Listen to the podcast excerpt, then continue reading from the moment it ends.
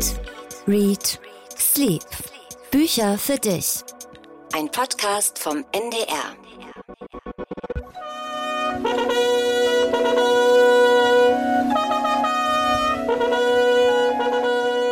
Salve, Katharina. Salve, Auditorium. Hic jest cenare, legere, dormire, transmisso colloqui de libris. Das war Latein. Das war offensichtlich Latein. Wir Salve, Salve. kann ich noch zurückgeben. Wir Dormire habe ich auch verstanden. Dormire, ja. Hier ist äh, Eat, Read, Sleep. Essen, Lesen, Schlafen. Wir starten heute, Katharina, im alten Rom. Wie weit würdest du da lateinisch kommen beim Einkaufen und so? per Aspera ad Astra könnte ich mal reinwerfen und ähm, Timeo Danaus, Quadona Ferentes und solche Sachen kann ich, aber äh, so jetzt flüssige Unterhaltungen könnte ich glaube ich Ja, nicht ich auch führen. nicht mehr so richtig so. Ich hatte auch Latein und so richtig großes Latein und so. Also für Zitate bei Asterix, da reicht's noch.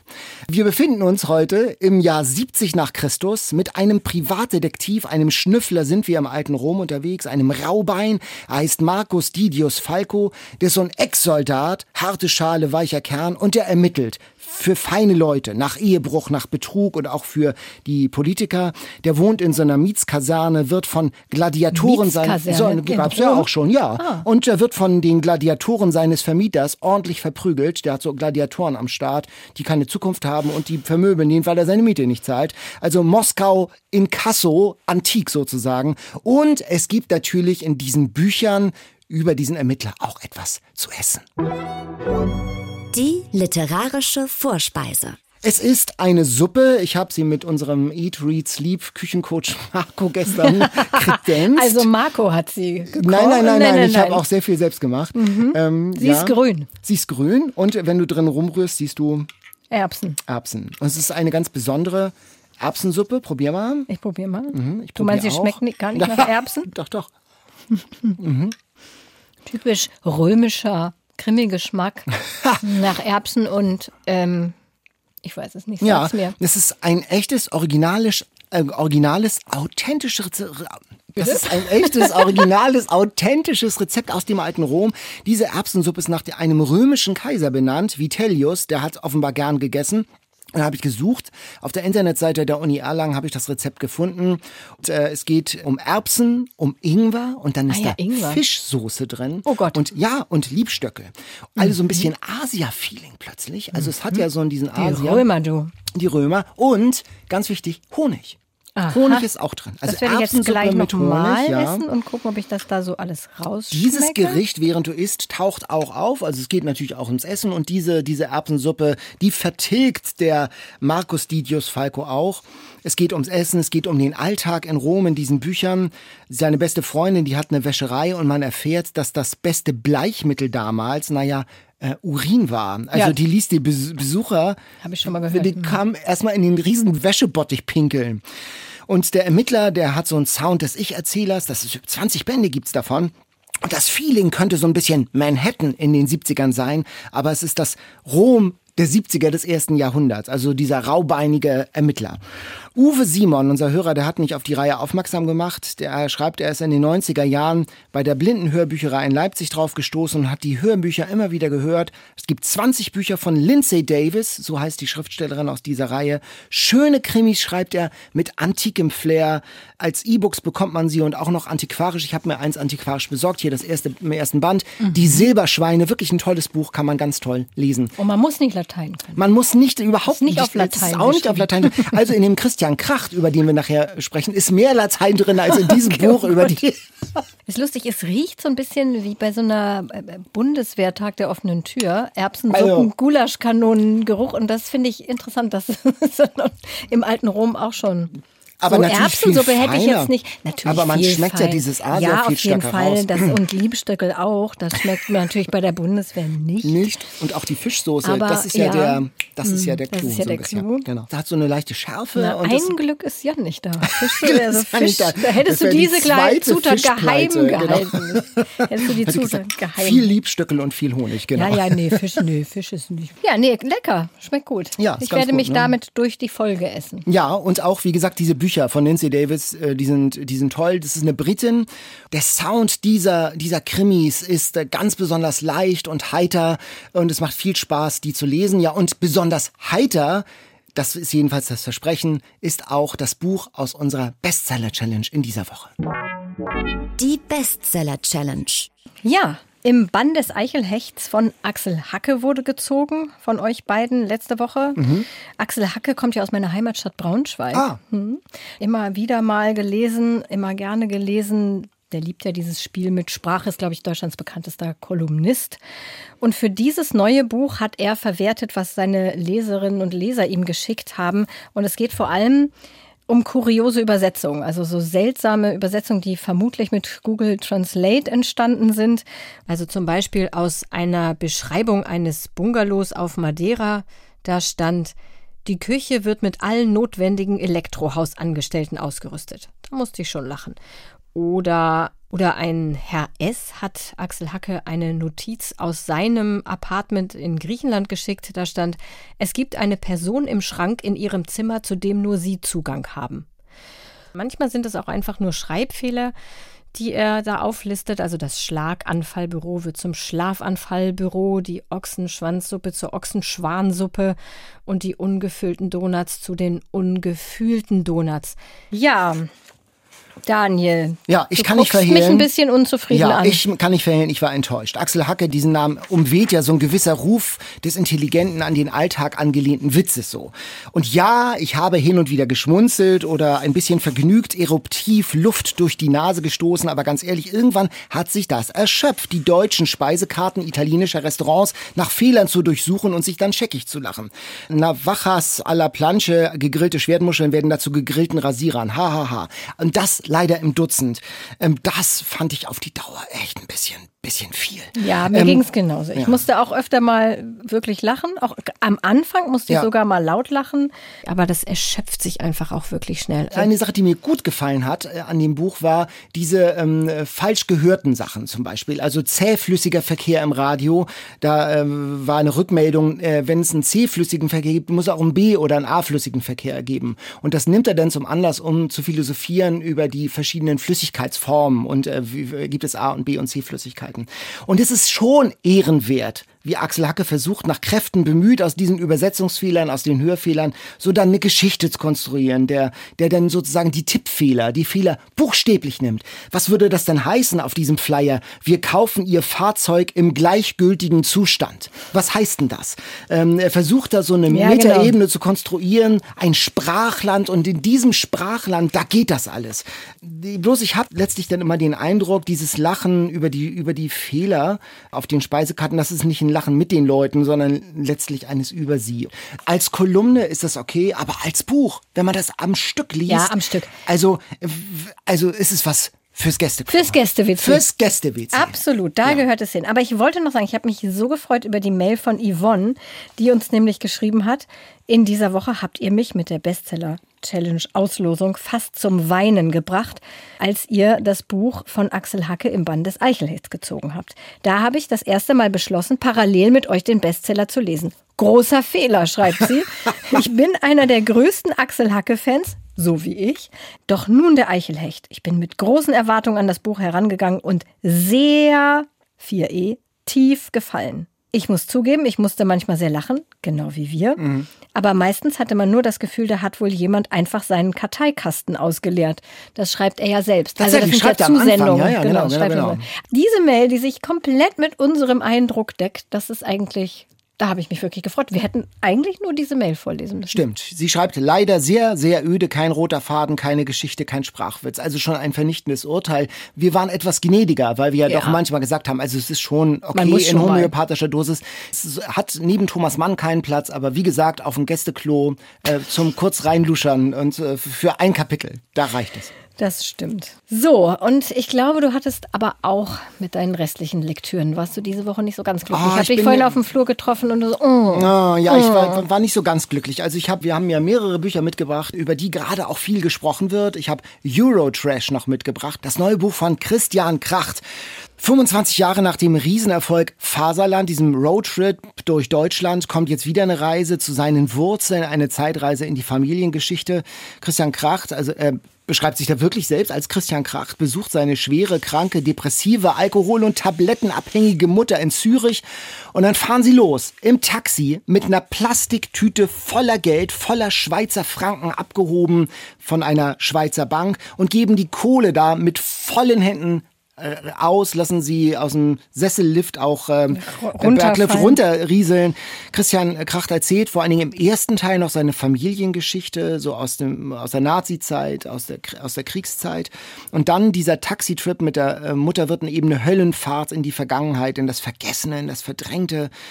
Die Mutter erfährt, man wurde als Kind vergewaltigt als Elfjährige. Und man erinnert sich dann, und das kommt auch in dem Buch vor, wie Christian Kracht selbst mal vergewaltigt wurde im Internat. Davon hat er schon bei der mhm. Frankfurter Poetikvorlesung erzählt. Also das ist ganz dicht an seinem Leben dran. Er sagt zwar am Anfang, das ist ein Roman, die Figuren sind fiktiv, aber es geht immer wieder in diesem Roman darum, was sind Fakten, was ist Fiktion. Wie ist es dir damit gegangen? Du hast ja auch gelesen. Ja, ich habe es auch gelesen und ich habe es dann dir gegeben, weil du ja mal gesagt hast, dass du totaler Kracht-Fan bist. Ich fand und Imperium ich, so toll. Ja. Und ich hatte es gelesen und fand es, also mein erstes Gefühl war seltsam. Ich fand es seltsam. Ich fand es nicht richtig blöd. Ich fand es auch auf gar keinen Fall richtig gut. Ich war so, hm also, was mich total genervt hat, ist dieses Name-Dropping und äh, wen, was alles für tolle Leute er kennt. Und die haben alle auch noch ein Chalet oder eine Villa in Kampen, Start, Cap Ferrat. Alle haben ohne Ende wertvolle Kunstwerke überall hängen. Er auch. Also alle sind irgendwie reich und berühmt und wichtig und er will sich davon einerseits distanzieren, aber andererseits erwähnt er es ständig wieder. Mhm. Und also das hat mich total genervt. Das ist irgendwie so eine Angeberei gewesen. Aber ich musste zwischendurch auch wirklich lachen. Also es sind manche Szenen, die sind richtig intelligent witzig, finde mhm. ich. Zum Beispiel, als er sich mit seiner Mutter über, darüber unterhält, wer schuld an der Flüchtlingskrise ist. Das ist so ein absurder Witz. Also er sagt, irgend sowas im Sinne wie, wer ist denn schuld an diesen Flüchtlingsdramen? Und dann äh, sagt die Mutter, ich wüsste nicht, wer schuld daran sein sollte. Assad, Saddam Hussein und Christian Kracht oder sein alter Ego in dem Buch sagt, du bist schuld daran, ich bin schuld daran. Alle, die ihren Tank im Auto vollfüllen und an der Züricher Goldküste leben und Weißwein trinken und dann einkaufen gehen, direkt schuld. An der ganzen Misere der Welt sind wir beide. Und dann sagt die Mutter, auch wenn man sich nur von Schlemmerfilet Bordelaise ernährt? Und er sagt, ja, ich denke auch dann. Auch wenn einem selbst das zu teuer ist, wenn man nur Käsescheibletten isst. Und ich finde, das äh, treibt so diese, auch wirklich diese Schuldgedanken und dieses ich war es nicht und so Spitze, genau, total ja, auf die Spitze, Spitze, ins absolut absurde. Und das fand ich unglaublich genug und davon gab es mehrere Stellen. Mhm. Aber so insgesamt? Also ich fand gerade den ersten Teil, den du nicht so stark fandst, das fand ich noch ungeheuer spannend. Also das lebt ja davon, dass es autobiografische Züge hat. Das, ja, aber so Angeber. Ist. Nein, das lebt auch von Klatsch und Tratsch, von verborgenen Geheimzimmern mit SM-Folterinstrumenten, von den Anfängen nach dem Krieg von Springer Verlag und Spiegel. Man ist ganz nah dran an den Leuten, die die Bundesrepublik geprägt haben. Und dann gibt es auch so komische, irritierende Anekdoten, wo Christian Kracht, also ob der echte oder der Detektive. Ja, das ist ja aber klar. Äh, wie er äh, mit Frank Schirmacher ja. beim Italiener ist und ihm durchs Haar streichelt. Ja, und er möchte, und er es, möchte nicht. es nicht. Und wo man das, man starrt das Buch an und fragt sich, was, was geht hier vor? Ist das wirklich das, passiert? Oh Gott. Ja, aber das ist doch das, was man, was ich ja, in Spannung gelesen habe. Und man muss ja sagen, da ist ja keine Faser Zufall in diesem Buch. Alles ist Anspielung bis zu diesem Wollpullover, den er von der Kommune ja. da hat und sich dann irgendwie anzieht. Äh, was ich äh, ein bisschen komisch fand, er will ja auch mit seiner mit der Vergangenheit abrechnen. Er sucht die Katharsis mit dem Vater, der der Sohn eines Taxifahrers aus Altona war, der Karriere gemacht hat, dann zum Springer Generalbevollmächtigten wurde mit Chalet in der Schweiz. Ja, mit unbedingt der, und mit Kunstwerken. Mit Kunstwerken, der etwas gelten wollte, der Angst hatte vor seiner Provinzialität. Und dieser Christian Kracht aus dem Buch, der lästert über die Möbel, die sich sein Vater in die Wohnung und in die Chalets gestellt hat. Ja, der lästert über alle. Ja, und, und aber Christian Kracht, und jetzt kommt's, der möbliert sein Buch ja auch selbst mit edlen, exotischen Hölzern mit lateinischen Zitaten. Ah, jetzt kommt ein Metapher ja, und schön. Ja, und wenn er und seine Mutter sich dann so Schriftstellernamen zuraunen, mhm. dass man Bescheid, oh ja, Heusmanns, hm, richtig, ja, dieser Ästhetizismus, ja, äh, ganz, ganz toll, ein ganz toll. Bildungsbürgerbuch. Aber, ein Angeberbuch ja, auch. Angeberbuch. Also der will, der will bildungsbewusste triggern und, und streicheln. Ähm, Wie Frank Schirmachers Haare. Genau. einer, der ganz viel weiß, mit seiner Bildung und der Sprache kunstvoll jongliert. Man, diese Sätze, die sind ja wie hingegossen und das, das liest sich schon auch toll. Der auf so einer Metaebene über Erinnerung philosophiert und auf, auf einer Sinnsuche ist. Und ich habe überlegt, wem kann ich das empfehlen? Wem kann ich das schenken? Diese geschliffenen Sätze, die Spaß machen, aber dieses, dieses vergeistigte, einerseits die Scheibletten, Käsen, Gags und auf der anderen Seite so eine Metaebene zwischen Fakten und Fiktion. Ich glaube, Jan würde das gut gefallen. Ach, meinst du? Ich könnte mir das vorstellen. Meinst du, wir bringen wir bring's, Jan wir bring's Jan mit. Wir haben ja nur ein Exemplar, das heißt, du Das- hast das ja ist, ich gebe es ihm, ich gebe es ihm Du weiter. musst es weitergeben. Es gibt eine schöne Szene da noch, also die fahren ja mit einem Taxifahrer und der hört sich die ganze Zeit das an und dann droht der Taxifahrer ja, das öffentlich zu machen, die Familiengeschichte und haben gesagt, ja, ja, wie ist denn Ihr Name? Ja, ja, und dann tut er so, als ob er Daniel Kehlmann ist. Das ist auch sehr lustig. ja, ich sag ja, das also es sind manche Witze, die, die ich wirklich richtig lustig fand. Aber insgesamt ist es, glaube ich, ein begrenztes Publikum. Es ist, glaube ich, ein typischer Kracht und was für Krachtfans und für Jan. Gegessen wird er gar nicht so viel in dem Nee, sie reden eher über Sachen, die sie früher mal gegessen haben. und Saufen. Teure Sachen, die sie gegessen haben, Austern und so. Aber es wird sehr viel getrunken. Bei uns wird mehr gegessen. Bei uns wird nur gegessen, nicht getrunken. Leckere Trinken römische. Erbsensuppe. Ja, sehr römische Erbsensuppe. Mit- Wie nennen wir die denn? Erbsensuppe à la Vitellius. Nach dem, nach dem nach römischen dem Kaiser. Ja, klar. Ich dachte, was Lateinisches. Das Rezept auf Lateinisch gibt es übrigens bei uns auf der Homepage ndr.de-eat, read, sleep. Wie jetzt auf Pisam Lateinisch? Vitalian. Ja, ich habe das ja auch. Ich habe das Du ja auf es nur, du hast Lateinisch. nur auf Lateinisch, das Rezept. Nein, ich habe natürlich auf einer deutschen Übersetzung mit Hilfe der Uni Erlangen. Ah, mit aber, Google ja, ja, Translate. gern. nein, nein, ja, genau. Filetierte Rasierer. Nein, nein, das ist ähm, äh, tatsächlich äh, von, von Experten übersetzt. Gut. Und auch mit, mit bin ich beruhigt. neuen Maß, Maßeinheiten. Ja, wir haben ja so ein bisschen so eine kleine Seiten-Bestsellerlisten-Check gemacht, zufällig. Also das mit dem Christian Kracht, das hatte ich dir gegeben, da war Ja. der noch gar nicht auf der Bestsellerliste. Und dann habe ich dir noch ein anderes Buch zum Lesen gegeben. Das hatte dann von mir den Zettel, er klebt immer noch drauf, sehe ich das Genau. Post-it. Lies mal bitte, was habe ich genau draufgeschrieben? Auch Underdog Country. Wir haben nämlich äh, öfter schon von euch gehört, ihr hättet gern, dass wir mehr über Bücher aus Ländern sprechen, die nicht Deutschland sind, die nicht äh, Amerika, nicht sind, nicht, England, nicht England, genau. nicht Großbritannien sind. Und die Und Hörerin- aus unserer Sicht, da haben uns Hörer geschrieben, macht doch mehr Underdog Ja, Countries. in also der Wahrnehmung. gesagt, in genau. unserer Wahrnehmung. Und deswegen ist das bei uns jetzt so ein stehender Begriff. Immer wenn einer von uns ein Buch hat, was aus nicht Rumänien oder ja. aus, äh, aus Serbien oder so, dann ist da, steht, pappt da ein gelbes Post-it drauf, äh, Underdog Country. Genau, aber das ist ja natürlich nicht despektierlich gemeint. Aber es ist für uns so eine kleine Kategorie geworden, die aus einer Hörerin-Mail, ich weiß gar nicht mehr, wer es uns geschrieben hat, entstanden ist. Und da ist mir das ziemlich kurz danach in die Hände gefallen und habe ich gleich an Daniel gegeben, hier bitte sehr Underdog Country. Ich hatte es nämlich angefangen zu lesen und konnte nichts damit anfangen. Ich konnte damit einiges und viel damit anfangen. Es ist von Cho Nam-jo.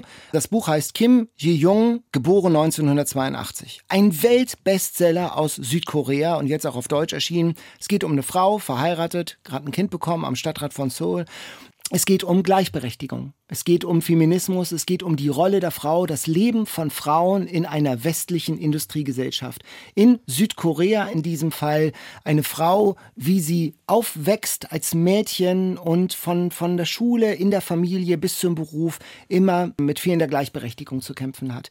Mit, mit Erniedrigungen jeden Tag. Und es fängt zu Hause an. Die Jungs, die nicht im Haushalt helfen müssen und wie selbstverständlich bekommen Daddy und die Brüder bekommen das größte Stück Fleisch in Und der ein Schule eigenes Zimmer. Eigenes Zimmer. In der Schule gelten für Mädchen strengere Kleidungsvorschriften als für Jungs. Sie wird dann später von Chefs belästigt, von Kollegen auf der Toilette gefilmt. Mit der Geburt der eigenen Tochter muss sie ihren Job kündigen und dann entwickelt sie im Alter von 33 eine Psychose und hat so eine Persönlichkeitsspaltung. Damit beginnt das Buch. Sie ist dann sozusagen auch andere Frauen, also sozusagen eine kollektive Stimme der, der unterdrückten und der benachteiligten Frau, bricht aus ihr heraus. Und dieses Buch ist ganz besonders, weil es in einem ganz nüchternen Stil geschrieben Fast ist. wie ein Sachbuch, ne? Ich habe gedacht, wie ein Zeitdossier. Ja, weil es auch ganz, Es hat auch äh, ganz viele, es Fußnoten. hat Fußnoten, es hat Statistiken, wie viele Frauen gerade Mhm. aktuell an den koreanischen Unis studieren. Es geht also nicht um die großen Gefühle, hätte man ja auch draus machen können. So, so, eine, so eine Sage, eine Familiensage. Nein, es geht hier ganz nüchtern um das große Unrecht.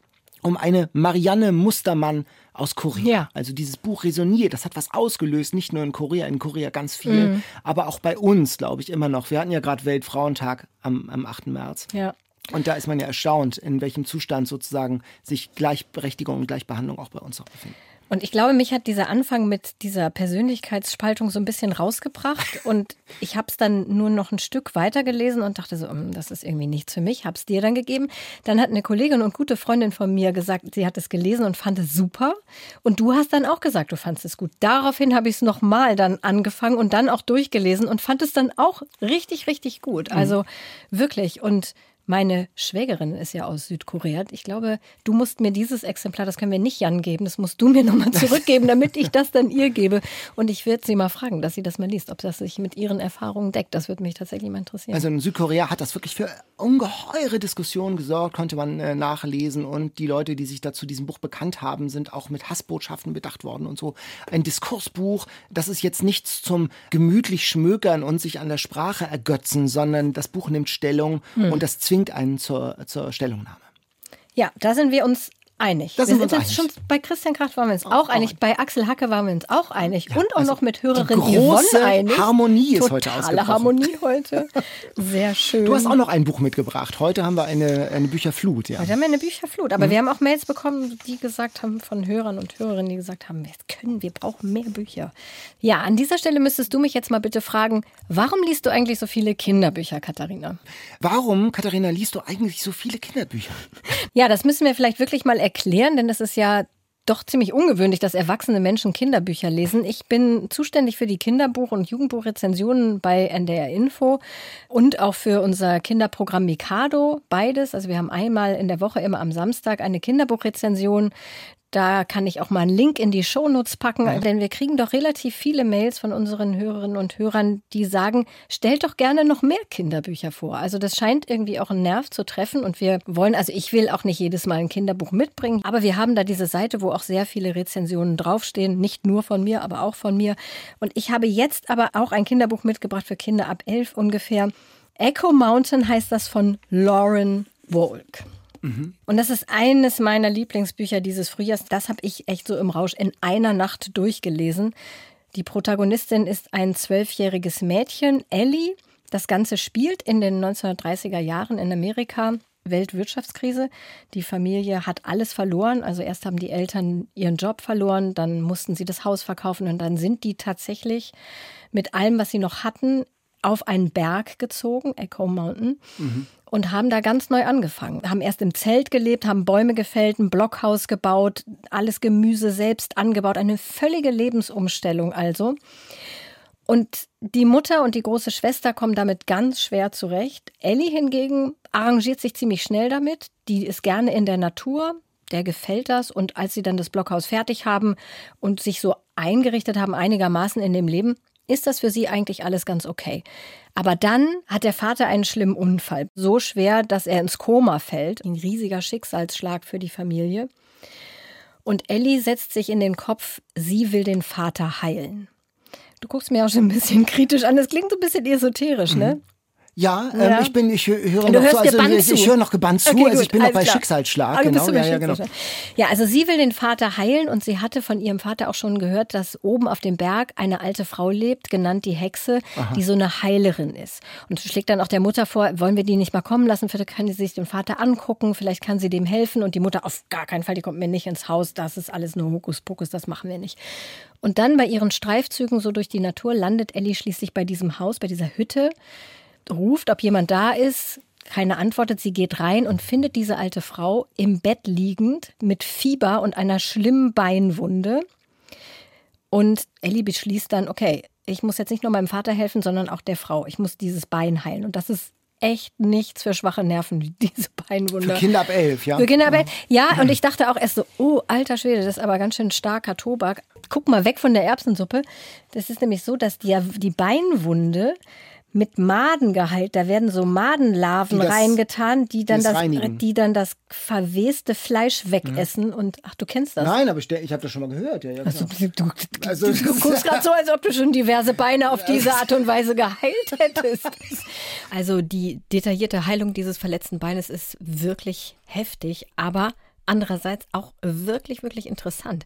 Das ganze Buch ist einfach toll. Der erste Teil, das fand ich so interessant, der erste Teil ist wie so ein langer, ruhiger Fluss, also sehr viel Naturbeschreibung, mhm. Gedanken und kommt es. und dann kommt das kaputte Bein. Und dann kommt so Fahrt, als mhm. sie diese Frau trifft, weil die ist so ganz schroff und mhm. tough und dann unterhalten die sich und dann wird so ein bisschen wirklich die Handlung vorangetrieben, wird so rasant. Dann kommt noch ein fremder Junge, der ihr dabei hilft und ein Geheimnis hat.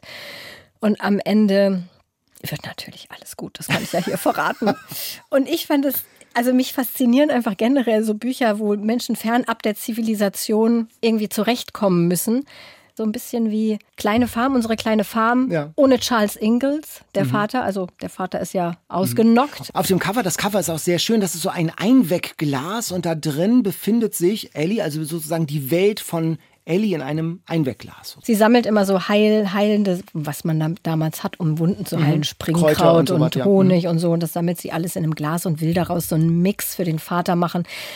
Das ist schon so ein bisschen esoterisch. Und ja, die Gedanken von Ellie, die entsprechen nicht der einer Durchschnittszwölfjährigen, absolut nicht. Aber ich finde, das muss nicht sein. Ich bin gerne in ihren Kopf eingetaucht, so für die 378 Seiten oder die, was das hat war ich gerne in Ellis Kopf, auch wenn es wirklich ein bisschen esoterisch darin zugeht. Und Esoterik ist eigentlich überhaupt nicht mein Ding. Aber Bücher, in denen Kinder allein ein Leben retten müssen oder sich selbst retten müssen oder allein in der Wildnis überleben müssen, solche Bücher liebe ich, seitdem ich mal an den Wäldern am kalten Fluss gelesen habe als Kind. Da war ich vielleicht neun.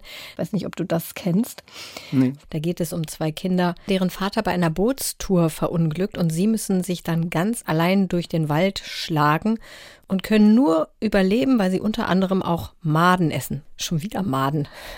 Jetzt im ganz anderen Zusammenhang. Das war ein super spannendes Buch und die ganze Szenerie hat mich irgendwie extrem beruhigt, weil ich dachte, okay, wenn man also zur Not, wenn alle Stricke reißen, auch Maden essen kann, dann würdest du das auch tun? Dann ist das irgendwie ein optimistischer Blick auf alle Eventualitäten. Genau. Dagegen ist eine römische Erbsensuppe ja, wirklich sieht die wirklich, auch gar nicht aus. Gar nicht ja, guck mal, aber hier sind so weiße Sachen drin, Daniel. Sind doch nicht Maden? Was sind die, weißen, was sind die weißen Sachen? Die weißen Sachen. Ach, äh, Knoblauch. Wird, nein, nein, Knoblauch ist es nee, nicht. Ingwer. Das ist Ingwer. Das ah. sind Ingwerstücke. Ach, ein Glück. Für, zur Deko. Zum Beispiel. Also so ein bisschen genau, eine Mischung aus Echo Mountain vielleicht aus Unsere kleine Farm und der Medikus. Der Algorithmus würde sagen, wer Unsere kleine Farm gemocht hat, wird dieses Buch mögen. Garantiert, ja. ja. Und wer der Medikus gemocht hat, auch.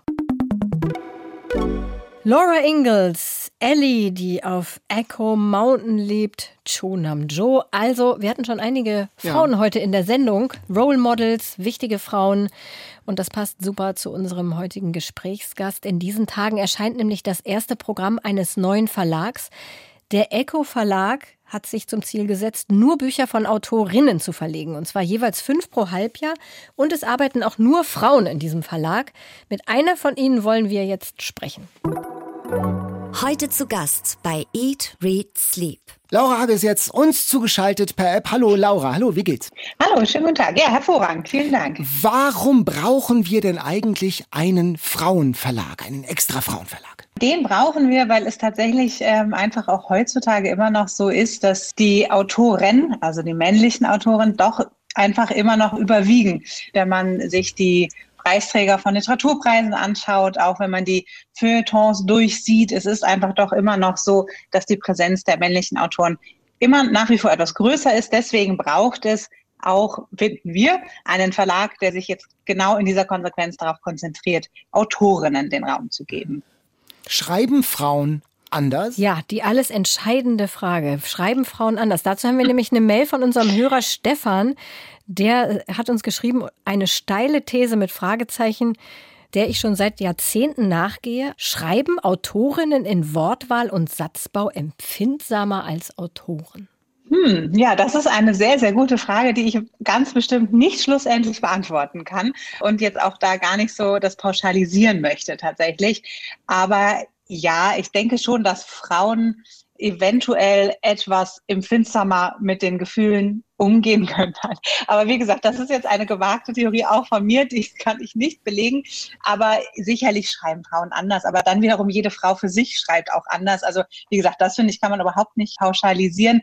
Uns interessiert ja auch nicht unbedingt, wie geschrieben ist, sondern es sind die Themen, die uns bewegen und die uns berühren, was in uns auslösen. Deswegen ja auch unser Motto, was wir lesen wollen, ist einfach wirklich genau das Themen, die uns einfach ja beschäftigen und das vermag Literatur ja auch ähm, einfach wahnsinnig wahnsinnig gut zu machen. Und das sind die Bücher, die wir eben verlegen möchten. Ja, wie seid ihr ja. auf diese fünf Bücher gekommen? Also was ist sozusagen das Statement, das mit diesen Büchern zusammenhängt? Welche Bücher sind das? Es sind ja fünf, doch dann am Ende eben aber auch sehr unterschiedliche Romane. Wir haben zwei Debütanten im Programm. Bianca Navrat, Wenn du mich liebst, so eine humorvolle Culture Clash Komödie, aber unglaublich liebevoll und respektvoll geschrieben. Dann Katharina Hoffmann-Chobotaro, Aleph, ein sehr groß angelegter Familienroman, der sehr, sehr literarisch ist.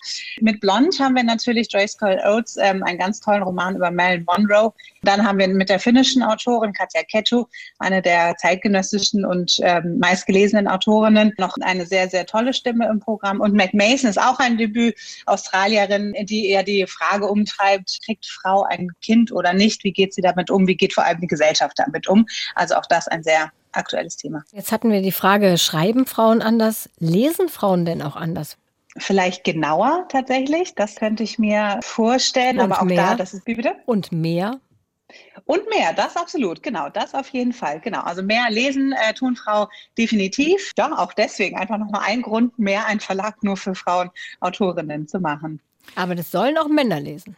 Ja, unbedingt. Also wir sagen von Frauen für alle. Also bei aller Konzentration auf den weiblichen Blick ist es natürlich umso schöner, wenn auch Männer äh, unsere Bücher lesen und was wir bislang an Feedback bekommen äh, zeigt uns, dass dem auch so ist. Ganz besonders sind die Cover. Das sind ja immer so Porträts, also Frauenköpfe sind es immer, entweder von vorne oder von hinten. Die sind so ein bisschen surreal oder sind, ah, oder ein Gurkenglas ist auch dabei, sehe ich gerade. Ähm, aber genau. sonst Frauenköpfe, Marilyn Monroe in einer Frontalansicht. Wie gesagt, surreal oder expressionistisch. Man sagt ja seit Jahrhunderten, don't judge a book by its cover. Aber wie wichtig ist es denn doch? Am Ende ist es natürlich doch wichtig, denn äh, wir kennen das ja alle von uns selbst und spricht einfach an, was uns gefällt, was in was unserem Auge gefällt. Und insofern natürlich hat auch ein Cover eine Auswirkung auf, ob man das Buch eben greift oder nicht. Und bei uns ist es ja nun so, dass wir ja auch eine relativ explizite Covergestaltung ja wählen mit diesem Seitenstreifen, dass das Cover ohne Titel und ohne Autorennamen auskommt sozusagen. Also das Cover steht ja ganz frei und für sich. Das hat ja nochmal eine ganz besondere Optik. Auch dadurch, dass wir diesen klaren, clean Look gewählt gewählt haben, zeigen wir ja, dass wir uns durchaus bewusst sind, dass auch die Optik durchaus mitspielt. Ja.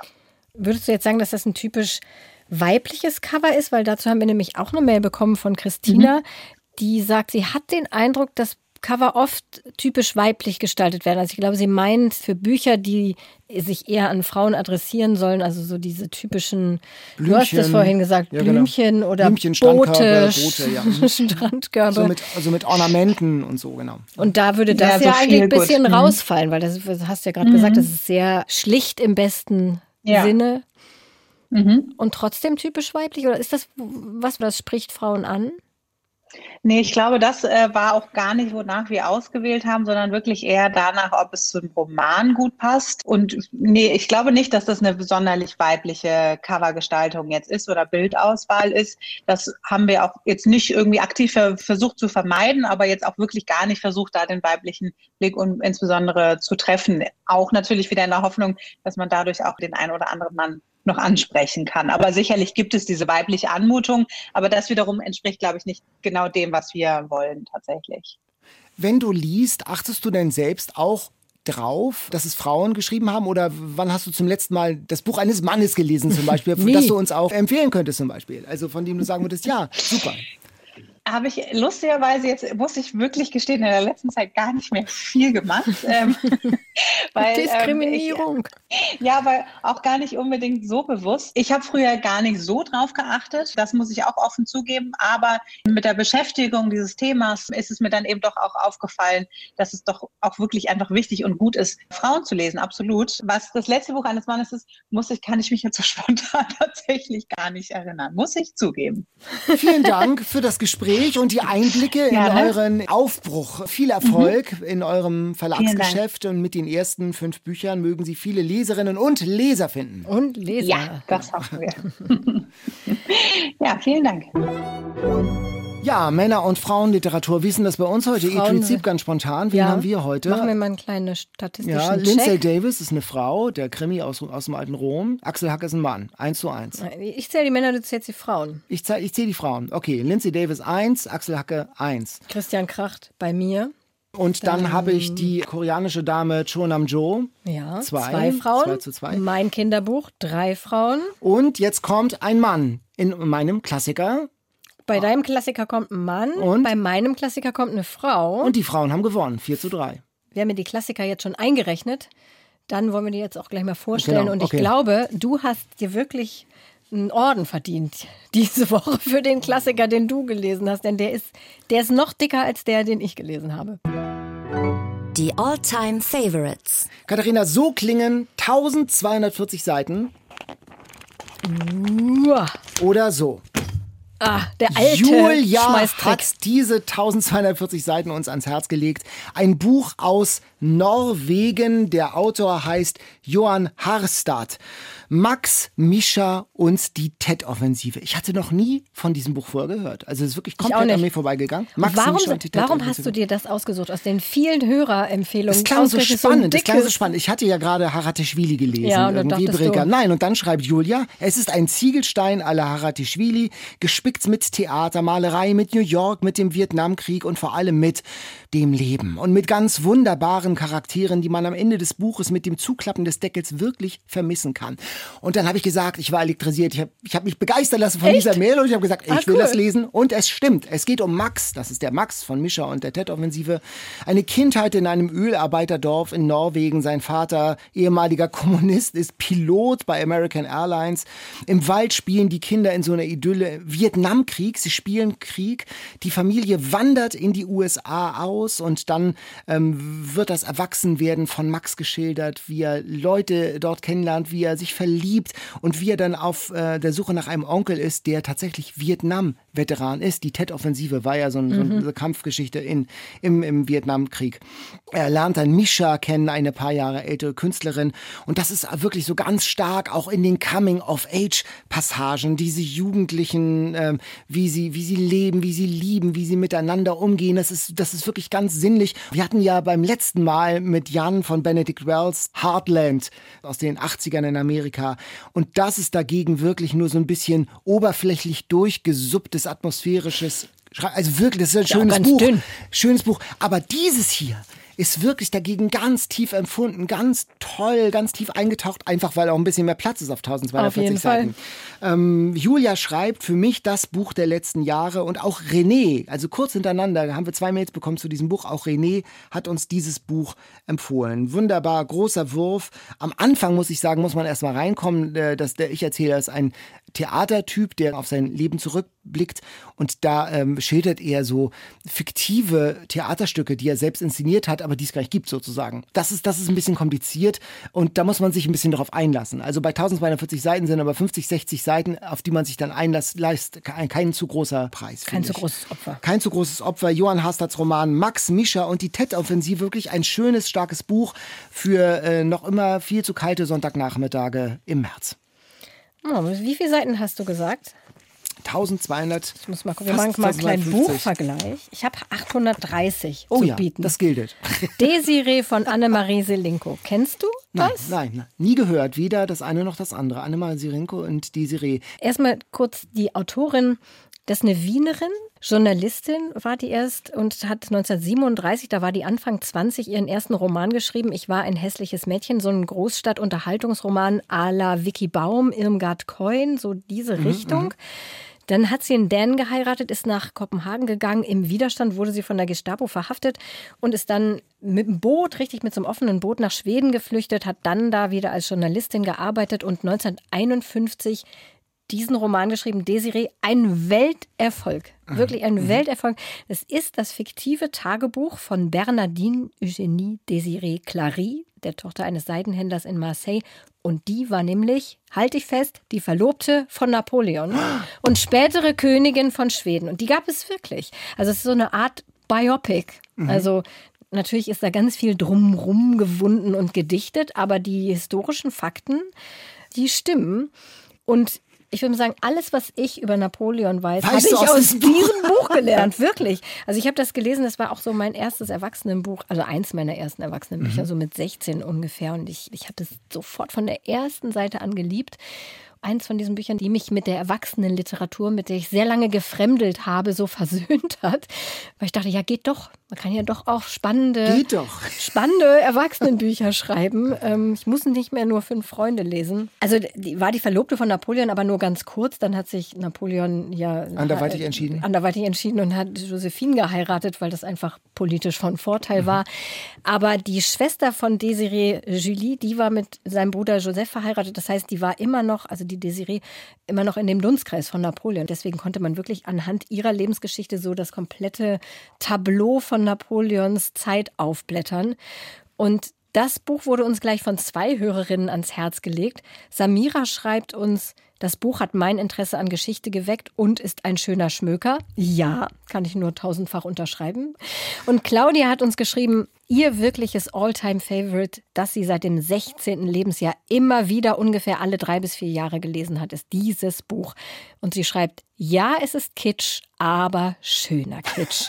Gerade wenn es mir nicht so gut ging oder ich viel Stress hatte, konnte ich mir mit diesem Buch was Gutes tun, so wie mit einer Tasse heißem Kakao auf dem Sofa. Daher ist das auch ein tolles Buch als kleine Flucht vor der Pandemie. Und genau so ist es. Also ich habe es jetzt noch mal nicht ganz gelesen, aber mhm. das erste Drittel und man ist sofort wieder drin. Auf Du und Du mit Auf Napoleon. Auf Du und Du mit Napoleon. Und zum Beispiel habe ich aus diesem Buch auch das Wort Epauletten gelernt. Mhm. Epauletten, Epauletten sind diese, ja, diese Schulter, genau, Schulter, Weil sie äh, sich nämlich an den Epauletten von General Bernadotte ausweint, als sie mitkriegt, dass Napoleon Josephine jetzt heiraten wird und nicht sie. Und dann hat sie den ja auch geheiratet und ist dann Königin von Schweden geworden. also dir. dir macht man in französischer Geschichte jetzt nichts, nichts mehr, vor. vor. Wirklich nicht. Mal sehen, wie du in den anderen Kategorien drauf bist.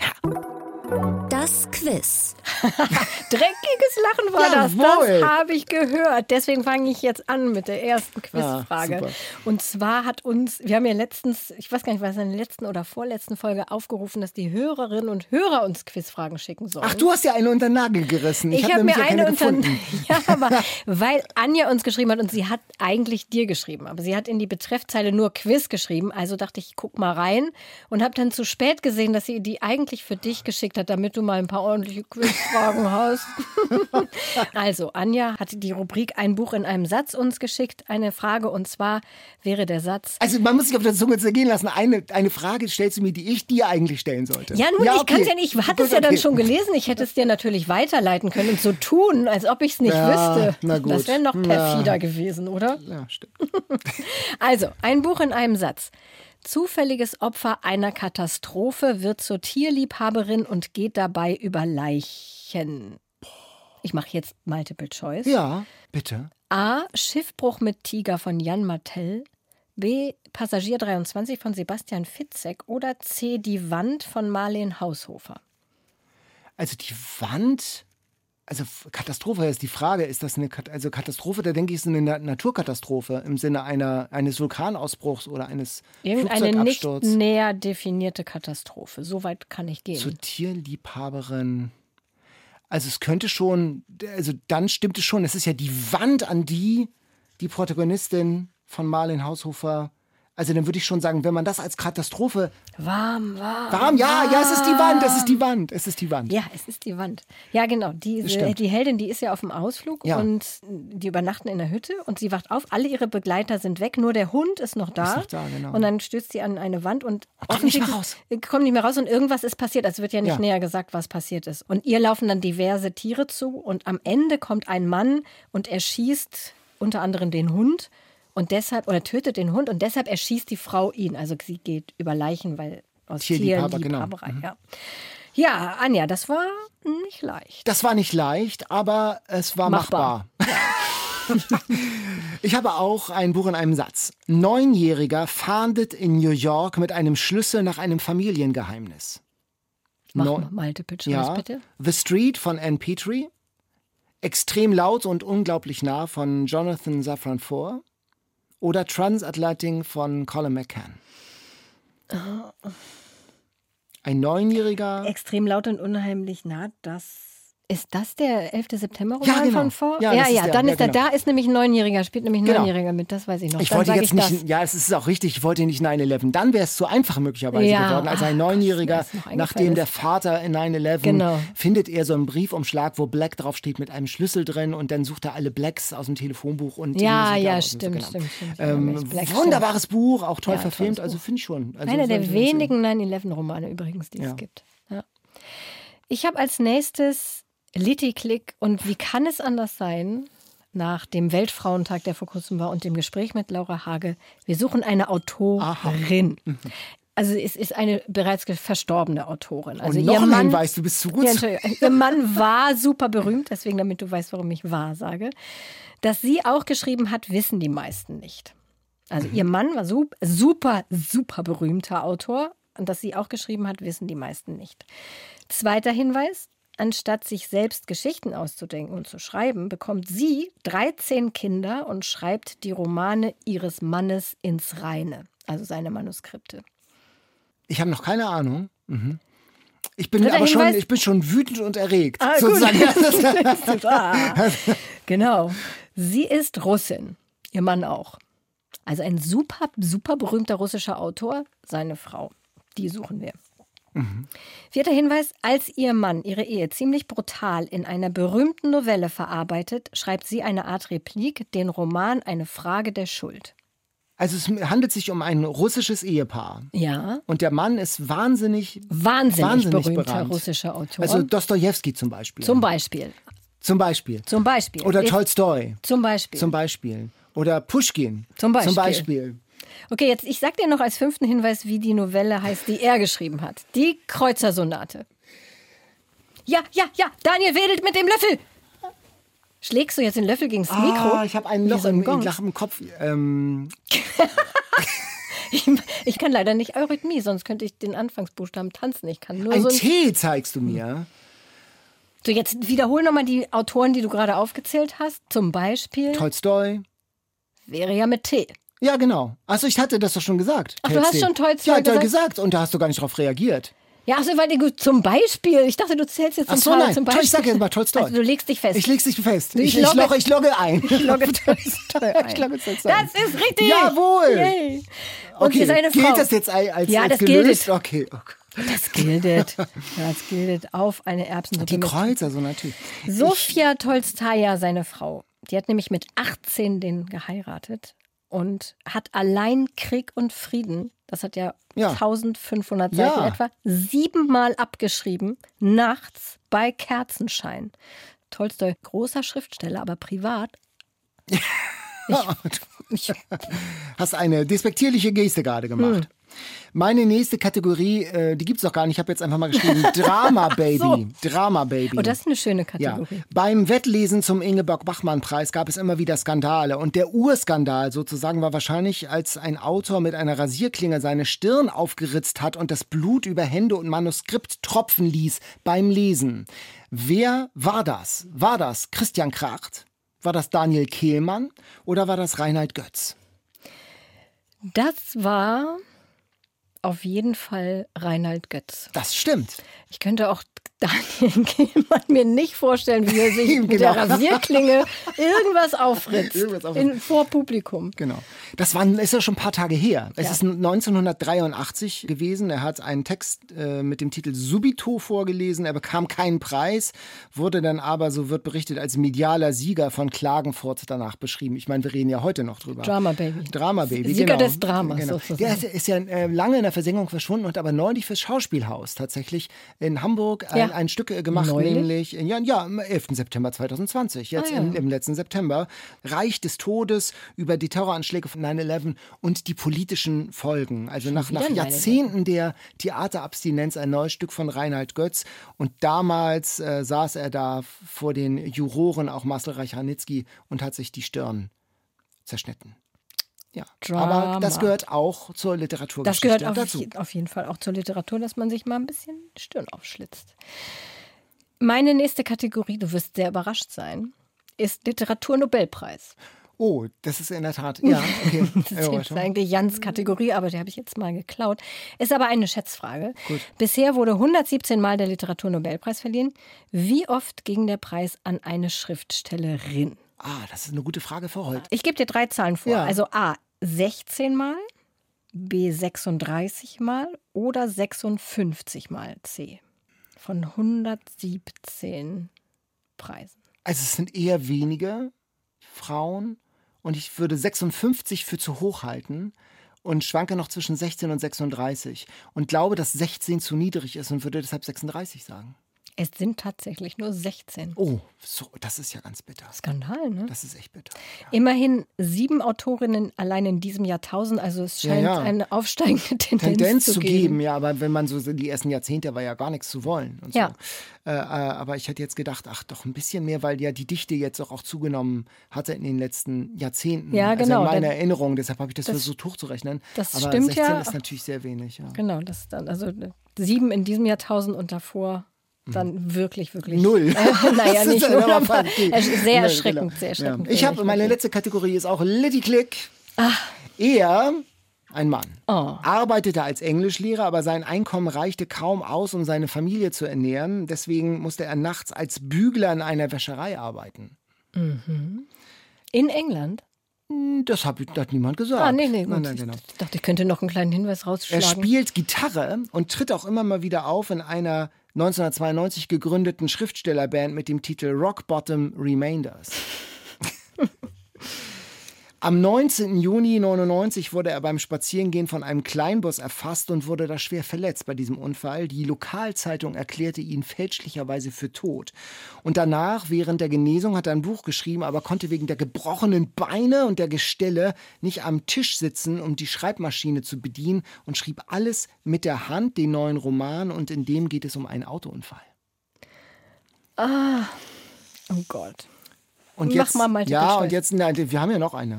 Ach so, seinen nee. Durchbruch. Es gibt ja gar kein Multiple seinen Choice Durch, doch, habe ich aber vor, ich habe auch bei Little Click auch vorbereitet. Oh, das ist seinen, ja, ich denke an mich. Seinen Durchbruch hatte er mit einem Roman, den er in einem gemieteten Wohnwagen zu schreiben begann. Und der Roman heißt Carrie. Carrie. Stephen King? Ja, Stephen Ah. King. Ja, Stephen King. Ich bin gar kein Stephen King-Fan. Ich habe, glaube ich, kein einziges Buch von Nicht Stephen mal Shining. Nee, weil mich das so gruselt. Ach, ach so, naja. Kann ich das nicht lesen. stimmt. Zu, zu, zu, groß, zu Horror. Das ist überhaupt nicht mein Genre. Es hat sich auch schon jemand eine Horror-Sonderfolge gewünscht. Da bin Da ich ja da bist du komplett da. raus. Aber diese ähm, Autorenband ist ja herrlich. Die Interessant, kann ne? Die ich nicht. mal, ich hätte es auch Kann man da bei gefunden. YouTube Aufnahmen hören? schon- Die bringen wir nächstes Mal mit. Die Genau. bringen wir mal mit.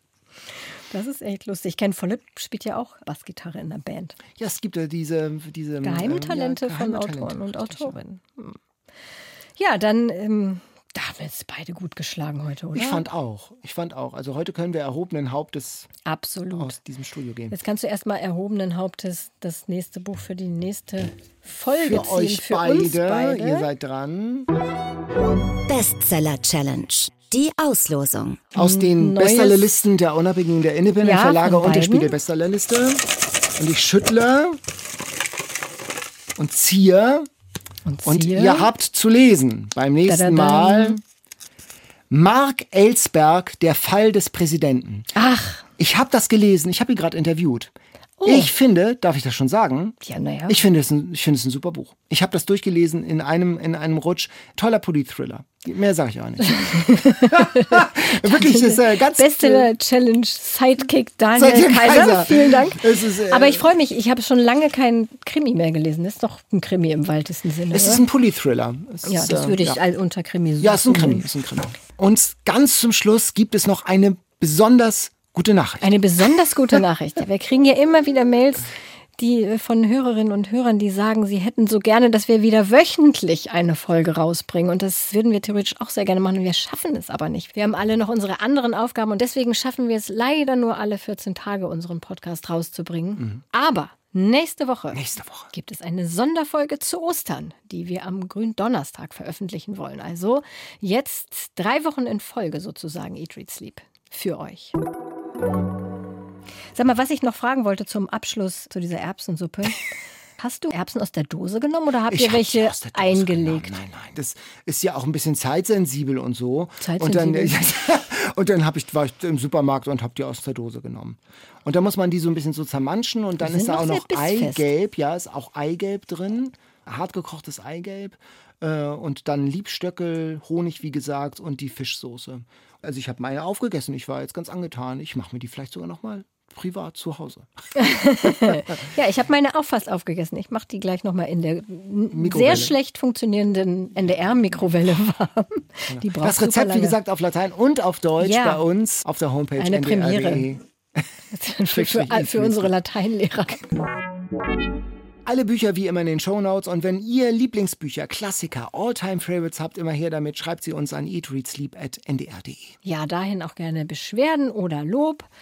Das Letztere lesen wir natürlich lieber, aber wir nehmen uns durchaus auch Beschwerden zu Herzen. Ja, das war's für heute mit Eat Free Sleep. Diesen Podcast gibt es in der ARD Audiothek, der Audio-App der ARD.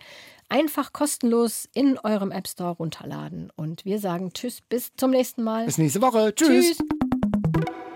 Read, Read, Sleep. Bücher für dich. Ein Podcast vom NDR.